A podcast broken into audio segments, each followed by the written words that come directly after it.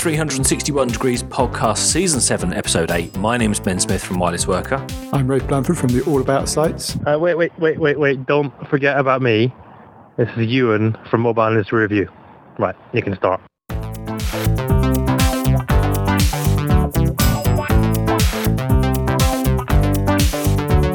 He's Ewan from Mobile Industry Review. Rafe Blanford, just you and me in the room together this week. Yeah, it's very sad, but it's also quite peaceful. It is. It's been strangely peaceful getting prepared for, for this week's episode. Now, we have uh, Mr. McLeod offline down the wire, as it were. Uh, and, uh, well, he, he's, he can't be here this week. He can't be here this week. You see, No. There's that's the pause where he would normally interject and say something deeply witty and possibly a bit shouty, but he can't be here this week. So we're going to crack on without him, but he is fundamental to this week's episode and has made his usual contribution, uh, albeit somewhat remotely. But we will come back to that. But before before we kick off, uh, Rafe Blanford, do you have any news? Uh, well, I was thinking about this and I thought I'd pick up my phone and see what reaction I got to it. holy holy something that is um so Rafe Blanford is holding up a Nokia Lumia 930. 930 only the best for Rafe Blanford and I would say it is somewhere between bright and eyeball searingly I, it's the colour that people of, of like those jackets that, uh, that like utility workers wear or people on railways and things that is It is. This is the bright orange variant of the Lumia you don't, 930. you don't you don't say And the, the other version is a lime green one. I think I think bright orange is substantially underselling both the brightness and the orangeness of that case. Fair enough. So you've decided to hurt all the people around you with with eyeball melting kind of stuff. It, it has been picking up a few comments. Um, the other bit of news, uh, just mention in passing, it's got the latest uh, Windows Phone 8.1 Update 1 update. Actually, the thing that interests I know, I know the naming of it, it, really, it, it pains me. right. Uh, but is this a good thing? It's a, a few nice extras in there, but the one that actually caught my attention was a little change that they've made to Internet Explorer 11. They're now kind of doing some extra bits on the user agent so that websites think that it's an iPhone or an Android device and it will then serve up the right website. And I think it's uh, a pretty good indication of where Microsoft is in mobile, that it's having to. Uh, let's say, fake its user agent in order to get served a proper mobile site. So you now get the Twitter site for iPhone on Windows Phone, whereas before you got kind of the basic mobile site, which was only a bit up on a, a WAP site. There is a there is a whole episode just in that because that sounds horrendous because it, it means that you can't detect easily, I presume, anymore if you're if you're getting mobile IE users and it's all going to break and the I- websites aren't going to work. And uh, I'm speaking with my being responsible for developers hat on. So, Yeah. well, well, since you ask, uh, And, and have you got any news, Ben? As I managed to, to forget, usually Ewan would jump in at this point. It just shows how much we're missing. I know, I know. There's definitely there's definitely one leg from this three-legged stool missing this week, and consequently we're all on our asses. Um, so I've just come back from America, and uh, that in itself is not especially exciting. Uh, although I did have quite a nice time there, and I ate a lot of food. Uh, but what I did do was I used three's feel like feel at home roaming. So I made phone calls and used data like I was at home for free, which was just the best thing ever. Now uh, if you don't travel, any talk of internationally, any talk of roaming uh, probably leaves you cold. But having having been stung for horrendous bills in the past, and and also having been a bit unimpressed with the offerings for travel to the US from Europe, because in Europe we were getting some regulation that was bringing prices down, but America was still a, a very expensive place to go. I could just pick up my phone and use it. And do you know how liberating it was to stand in the middle of Washington, or I was in Wisconsin, or I was in Virginia, or you know, and just to use my phone like normal. Yeah, it, it is fantastic. And what you kind of forget when you're in that situation, you tend to use your mobile phone even more than you would at home because you're in that unfamiliar environment. Certainly, when I was on holiday, this was in Europe recently, so it's not quite such a revelation because we've had reasonable pricing for a while now. It does actually change what you use the phone for, and also makes you realize how dependent you are on mobile data to do an awful lot of stuff on your phone. So, Rafe, again, this is the point where I'd normally turn to Ewan McLeod and say, Ewan McLeod, what are we talking about this week? But fortunately, he's had the foresight to send us something. So Excellent. I wonder if he's got any news as well. I wonder if he's got any news as well. So over to Ewan McLeod on the crackly phone line. Hello there, gents. This is Ewan, reporting live from the scene in Swindon. I'm uh, afraid I can't be with you today in the studio. Uh, that's because it's my first day at uh, Nationwide Bank. uh, where I'm beginning some contracting. Uh, but I still intend being a pain in the backside for you both, and that is uh, I'm going to set you a question, and here it is. Given it's the 100th anniversary of the start of World War One, that got me thinking uh, about the technology changes that have occurred uh, in, in, that period. It was actually, if you take a step back, it's quite astonishing what we have all achieved. But what for you, so this is the, the, the, question here, what for you was the turning point or has been a turning point? Any key movements? Was it the moon or was it the first mobile phone? What turning points do you think have really supported where we are today in this connected world? I'd like to hear what you have to say.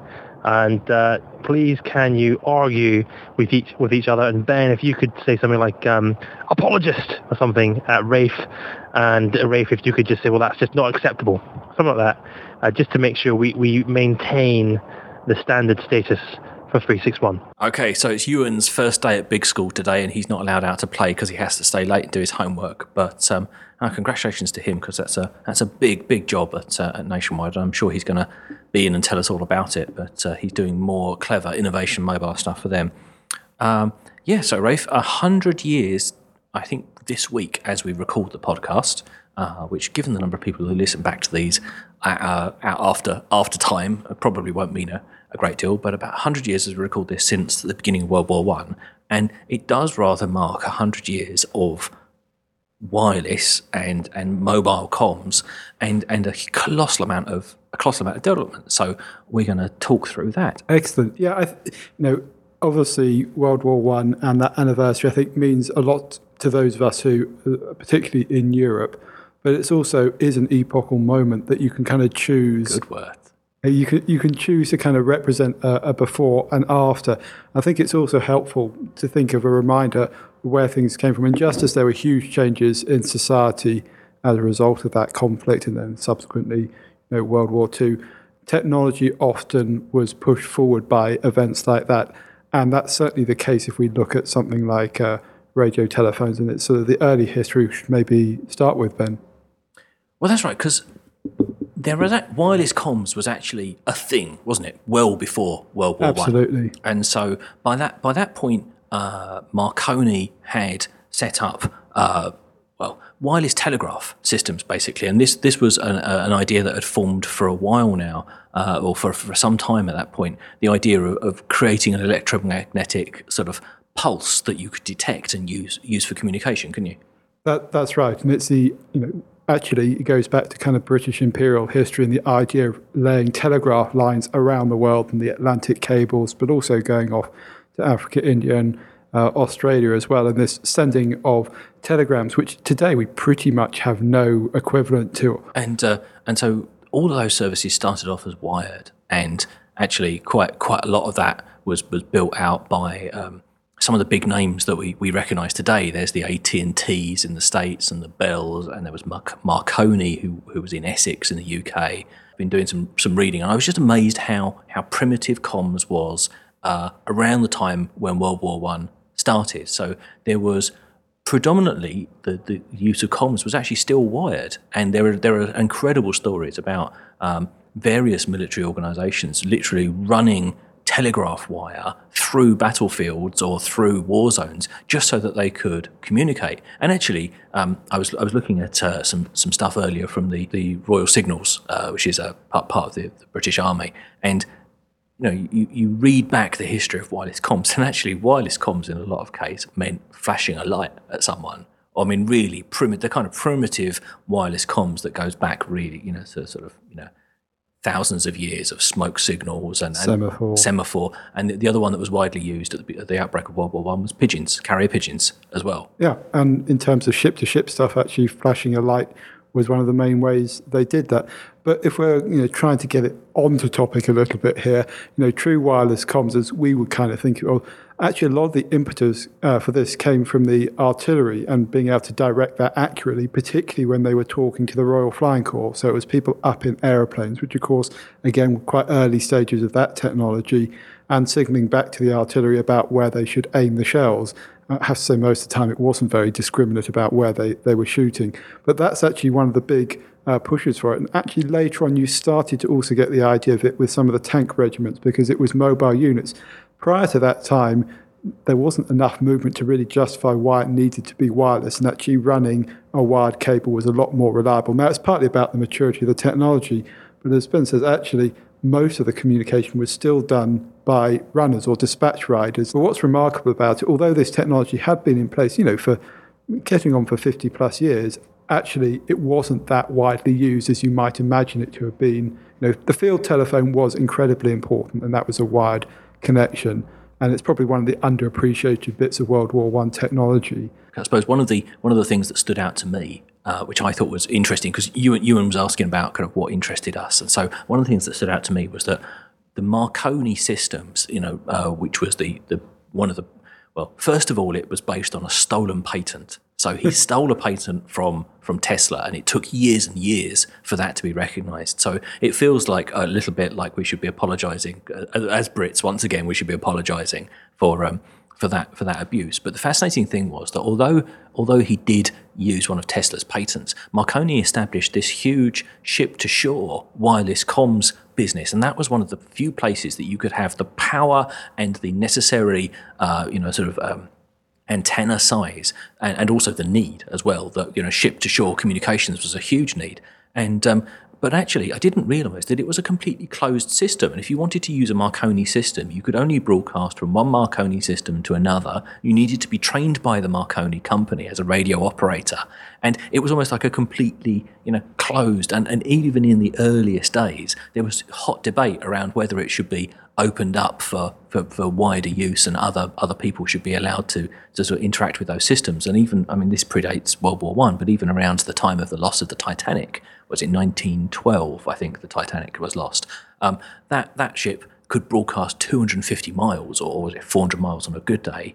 But you were reliant on the fact that that one, any of the other ships who heard your distress calls, because you were certainly more than 250 miles away from the coast, had a Marconi trained operator in the room, in, in, in the wireless room, and, and by chance, one of the other ships nearby did. Yeah, and, and by the same token, the, the kind of bandwidth on these systems was minuscule because basically you'd fill it up by broadcasting a message and you'd be reliant on others to, to pass it on. So compared to what we have, have now, or even later on, it was an incredibly primitive system. Yeah, and at this stage, we are still talking about Morse code based systems. So the, the guys operating it, typically young men, were actually you know uh, trained, you know, so so many words a minute. And uh, the article I was just reading here says that the guy on the Titanic could do 39 words a minute which is pretty impressive. Which is, think was, about it. His, his nickname was Sparks because of the sp- speed of his finger. But anyway, we, we move on to World War II because clearly uh, during World War One and around that time, the value of the value of, of wireless comms has begun to become apparent but already ideas about security and interoper- interoperability, which is easy for me to say, have become have become big themes. So,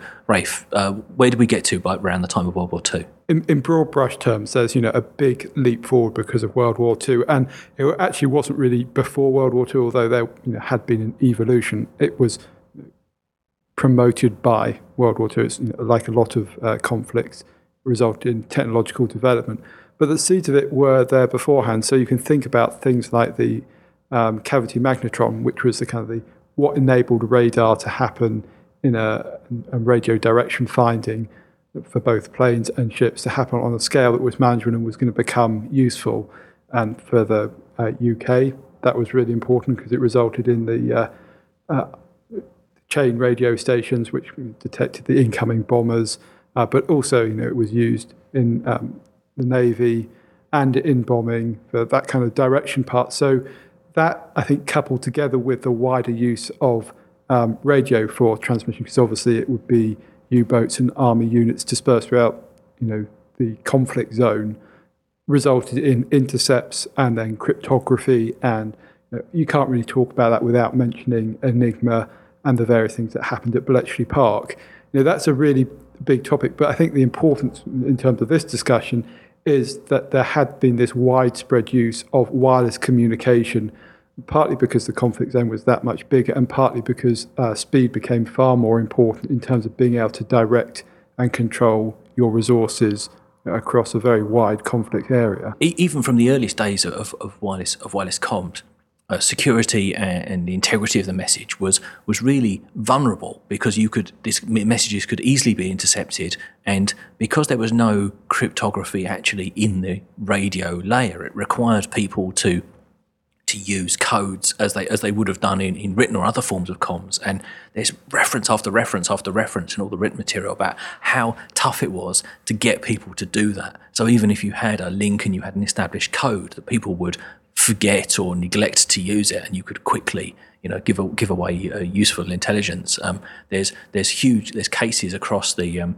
the UK early early on in, in, in, the interwar and the early Second World War periods, where even amateurs now uh, had built uh, simple receiving sets uh, which were able to intercept uh, military communications. Again, typically na- typically naval communications, and these were very quickly passed on to this fledgling uh, signals intelligence, as, it, as it's called, which was the, the interception and decoding of messages particularly particularly in the UK. And it's funny that even you know about 100 years ago we're talking about the same ideas then as we are now in terms of the Snowden files because it quickly became apparent to all the all the important powers that actually um, access to the access to that basic layer, you know, the wire for the inter, for the international uh, telegraphs, or to the to the uh, receiving stations to intercept all the wireless signals, really had a massive intelligence benefit. Um, really quickly, and that and that quickly came to play, and a huge amount was invested in in in decoding those messages as they became um, encrypted. Talking about the kind of the issues that still resonate today, if you look at the decryption, uh, a lot of the reason that uh, Bletchley Park was able to do that, they were able to establish cribs based on bits of repeating data. Uh, so, for example, it was with the weather book looking out the identity of particular weather stations doesn't the details don't really matter, but it's actually the same as the kind of social engineering we have today about having good password security. It's sort of best practices when you're trying to um, encrypt something. And they had the same problem with training operators to actually do the right thing and not be lazy. Uh, and of course, they had the equivalent of writing down your password in a list with the kind of the code books that were used to you know, put the right settings on the Enigma machine or whatever it happened to be. Make it clear it was on all sides, and so those kind of issues that we still have coming down today. So jump forward a bit then, and really, I suppose this is the first opportunity to start talking about some non-military uh, uses of, of, of, wireless of wireless comms, and um, by 1930s. Uh, use of sort of sh- uh, short range radio comms was, quite routine by police forces and, and law enforcement organizations.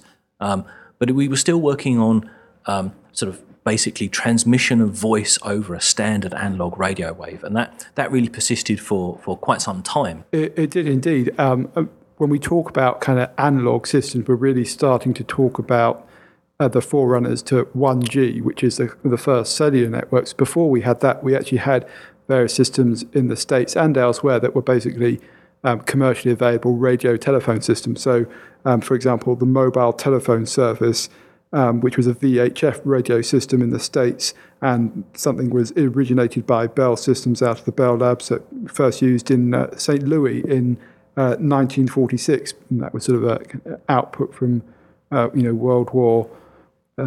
Uh, but I think the, there's a there was quite a bit of that, but probably the one we really have to identify as being critical for us. Ewan asked us about what were the key moments, and we could talk about the early days of computing and how that's you know the forerunner of you know what went into our smartphones. But if we're talking about the data, which I think you know that wireless communication is the vital bit, as you mentioned yeah. when talking about roaming at the beginning of this podcast, you have to look to the establishment of the cellular networks and Motorola 1973 well, and, and that's the, that's the fascinating thing is that this is when the commercial need begins to actually add capacity as one of the major factors. Because just going back, to that St. Louis thing, I was I was reading that article and I was amazed. I mean, the capacity of that system was, as I understand it, three simultaneous calls in the same city, which is is mind bending now to say, oh yes, you've got a you know a mobile telephony service by the way, London, you know, however many, you know, millions of people, seven million people in London, you know, you can only only three of you can make a call at the same time, and yet that worked because there obviously there wasn't high demand, there was very very high pricing for for for that kind of telephony, but actually it was became very important to add capacity, and so initially analog systems uh, uh, enabled that, but actually then it was really the move to it was really the move to cell based uh, systems that actually really added that in the first instance, wasn't it? That, that's right. I mean, the cell systems were really about capacity as much as anything else, and the actual technology was very similar. And actually, as you said earlier, these radio analog systems were very easy to intercept, and it was the uh, Nordic mobile telephone service over in Scandinavia, which was using a, a, similar technology. And actually, you could pick up a scanner and basically just listen in on calls because they weren't encrypted. Now, various workarounds were uh, introduced, and actually, Alan Turing had been working on you know scrambled telephone systems, admittedly mainly over wired systems, but you know the same principles could be used, but they weren't. And so, you know, if you can remember back into the kind of this is in the 1980s with you know yuppies with their car telephones and just, mobile just telephones. For anyone, just for anyone who's not in the UK who might not be familiar with the term yuppie. Thank you, Ben. Uh, go on. What is yuppie? It was an acronym, and I'm desperately trying. Young, um, upwardly unpleasant mobile. or something. I, I can't remember, but sort of um, someone who basically shouted into a mobile telephone, annoying everyone in sight. So some things don't change really. Uh, young urban, oh, young urban, young urban professional or young upwardly mobile professional. Well, but it was, a, it was that, I remember it being much meaner than that. It was quite an unpleasant term, wasn't it? Yuppies were, it, were obnoxious people. They, they, were. It was the, the people um, who you know, annoyed everybody by, uh, I'd say, shouting into their uh, into their phone. Uh, before we get to kind of get bogged down in the history lesson, perhaps it's it's helpful to then move on to kind of technology we can probably just about remember in our own lifetimes. Well, it, it, it feels like from from from that kind of cellular based system and beginning to add capacity, you almost have to now fast forward into the late seventies or the early eighties, really, don't you, to to start to see all some commercial deployments of that to become more regular. But then after that, when, when what, what's the next major leap in your view, right? I, I think you have to look at 2G, which is the move from the analog to the digital system. And how many years have we skipped now then? And well, we're talking about really the early 1990s. So uh, we have we've literally blown sort of thirty or forty years. Just like that, yeah. yeah. Uh, and this is interesting because actually this is the introduction of GSM, and you get the first network. Uh, gets Radiolinja in Finland in 1991, but also you are seeing competing standards, and so the CDMA standard was prevalent in the states, and these weren't interoperable. And, and if you remember back you know, you had basically two variants of a lot of models of mobile phone, one that would work in Europe and the States, and obviously you're also getting issues around uh, bands and frequencies. Now, you did have these before, but they were kind of, these systems were, um, just like the early Marconi systems, weren't really interoperable, but GSM did introduce the idea of interoperability, and you'd be able to have kind of a pan-European service. That was quite a few years away still before roaming agreements got set up, but it, it's amazing from that date just how quickly things start happening. So if we sort of go to uh, 1993, we have the IBM Simon, which is generally acknowledged to be the world's first smartphone. It wasn't really referred to as such. And then in 96, you had Nokia releasing the Nokia 9000, um, which at the time became their best selling phone, which tells you something about just how many phones were being sold. And this was one with a kind of um, computer style phone, combining a, a, PDA from HP with a phone from, from Nokia. It's only when you get to 2000, we're starting to talk really quite recently, that you get the Ericsson R380, which was the first Symbian smartphone. I knew we'd hit. I knew we'd uh, hit Symbian. Yeah, I knew we'd be able to get Symbian in. And, and honestly, Symbian until the last last year of the decade, 2010, was the dominant smartphone platform and selling 500 million units. And back then, we're talking, you know, the first um, mass market Nokia devices like the 7650, the 3650, and then you know uh, from uh, Sony Ericsson we had the you know the P800 and those devices. Um, but I just want to step back a little bit and say with 2G you also got the rise of text messaging. Now you almost think of text messaging now as something that's sort of going the way of the dodo because it's being replaced by the over-the-top services like WhatsApp, and it's pretty amazing to think you know the, uh, the first machine generated text message was sent in the UK at the end of uh, 1992, and it was only in 1993 that the first person to person text message was sent in Finland. And you know, we're talking, okay, you know, 21 years or so, but the text message has had a, a, you know, if you think about technological innovations and history, 21 years is nothing. I mean, we've leapt through 80 plus years And we're just arriving at the things that we feel familiar with. And as I say, not quite obsolete yet, but certainly you can see text messages sort of being uh, subsumed by other types of messaging. That's right. So, so here we, here we go. In in '72, we were still on analog radio systems that were that, that linked to uh, fixed networks, and you needed to know where the person you were talking to was, so that you could direct your transmissions to them. um, by 1982, as you said, you know the GSM standard starts to uh, be defined. I don't think it, it's actually in use at that point. And 1983, the AMPS mobile analog mobile system is in use. So in that ten in that ten years, you I think is the transition into sort of more personal mobile telephony as we or wireless comms as we understand it today.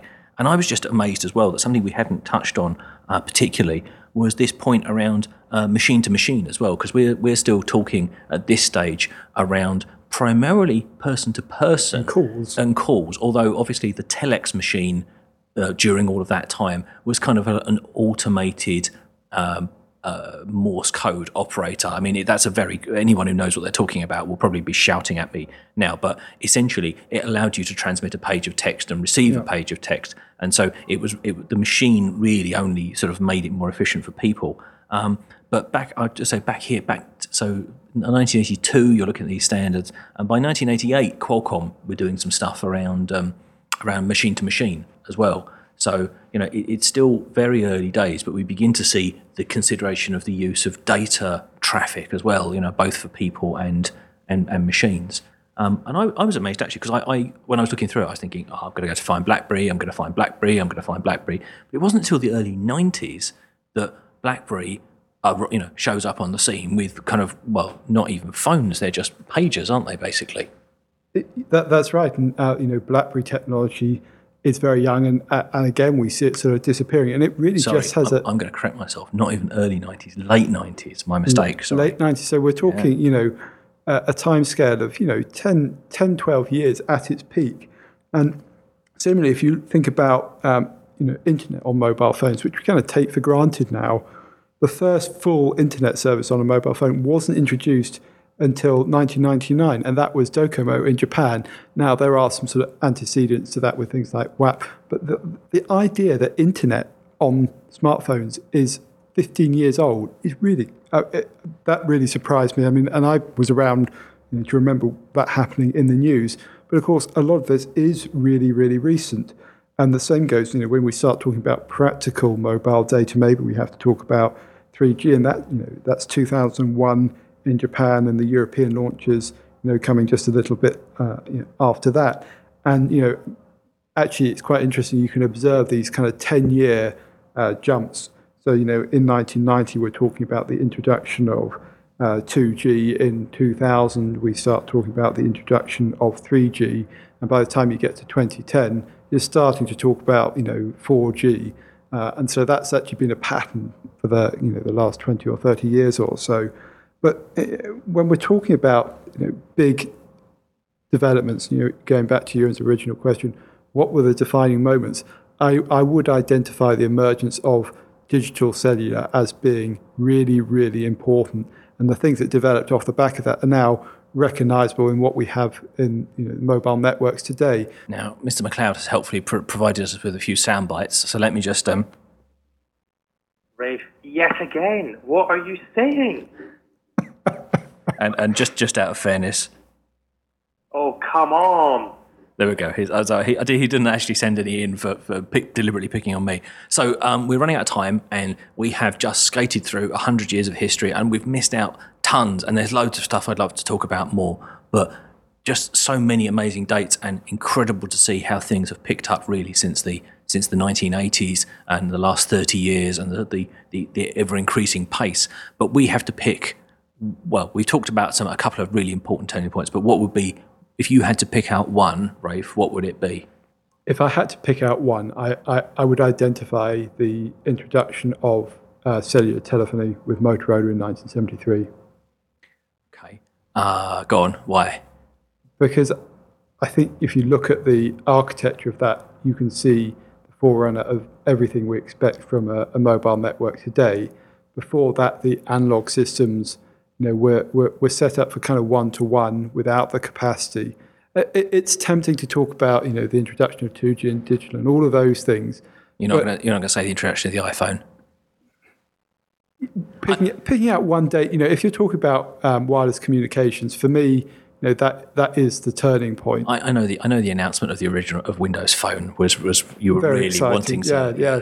That. Uh, and of course, you know, the formation of Symbian when my you know, Psion disappeared. Well, didn't disappear, but I know those all those all So- ranked so- as close I, number twos. I, I, I'm going to try and turn it around and Yeah. have you not mock me, um, which is probably a, a, a dubious effort. But for you, you, what what is the sort of the key date for you? Well, Ewan in his Ewan in his setup mentioned going to the moon, and reading about the tech that they used, it was incredibly impressive that they that that wireless comms were used, you know, in the first moon landings and things. But actually, by that point, I think we already talked about um, the concept and, and that method of operation of, of using voice over an analog transmitter actually was pretty well established by that point. But the one thing that really impressed me um, about thinking about communications involving the moon was, and, and I, this is a deliberately British pride thing, was the use of the moon as a satellite, bouncing signals off the moon. And this was actually used by the American military from about 1946, um, and and by the by by the mid 50s, amateurs had the equipment where they could hear transmissions, and it was this idea that you could use a wireless signal bounced off some third some third party to reach another part of the world, and of course now we have satellite comms, and it only really forms a it's only a really a small part now of our everyday uh, wireless you know your my wireless interactions. But actually satellite comms enables a huge amount of wireless comms around the world. Um, but the one thing I love about this story is that yeah the the, the, the US and the US military uh, actually made it happen. But the original paper, the original idea was floated by a guy in the British Post Office in the 1940s who wrote a paper about bouncing wireless signals off the moon. So it was the post office that got it right, and yet you know they still re- they still have to resort to selling us stamps nowadays. so uh, as ever, um, thank you very much for listening. Uh, I, we've we've missed you, McLeod, but don't tell him he he won't be listening to this, so he won't know. Um, there's so much we've missed out. So uh, let us know what you think uh, the turning points in, in history were. We focused on the military, and that really has driven because that's driven so much of history. But actually, there's a ton of interesting civilian stuff as well. And again, we tend to be perhaps a bit US and, and UK centric because that that's where some of the early pioneers were, and that's certainly where a lot of the military money was. But no doubt that there was a huge amount of innovation in other countries as well, not least in terms of those uh, those first international comms that were set up, uh, transmissions uh, all around the world. So let us know what you think, your ideas. What have we got historically wrong? I know there's going to be some people out there going, no, there's, you've got that wrong. So let us know in the comments. And uh, as ever, there'll be a little survey up with this post. So go to 361podcast.com and, uh, and let us know what you think. Uh, as if you'd like to reach us, you can get us on Twitter at 361podcast or you can email us through a link on the website uh, through the contact. Well, Rafe Blanford, thank you very much. Well, thank you, Ben, and we'll have uh, Ewan back for the next podcast, and I'm sure he'll be making his usual valuable contribution. Hold your horses. And oh wait, can I just say thank you very much to everyone for listening, and we love you all. There you go. So thank you very much from all of us in the studio. Thank you for Ewan wherever he is, and we'll be back next week. Bye bye.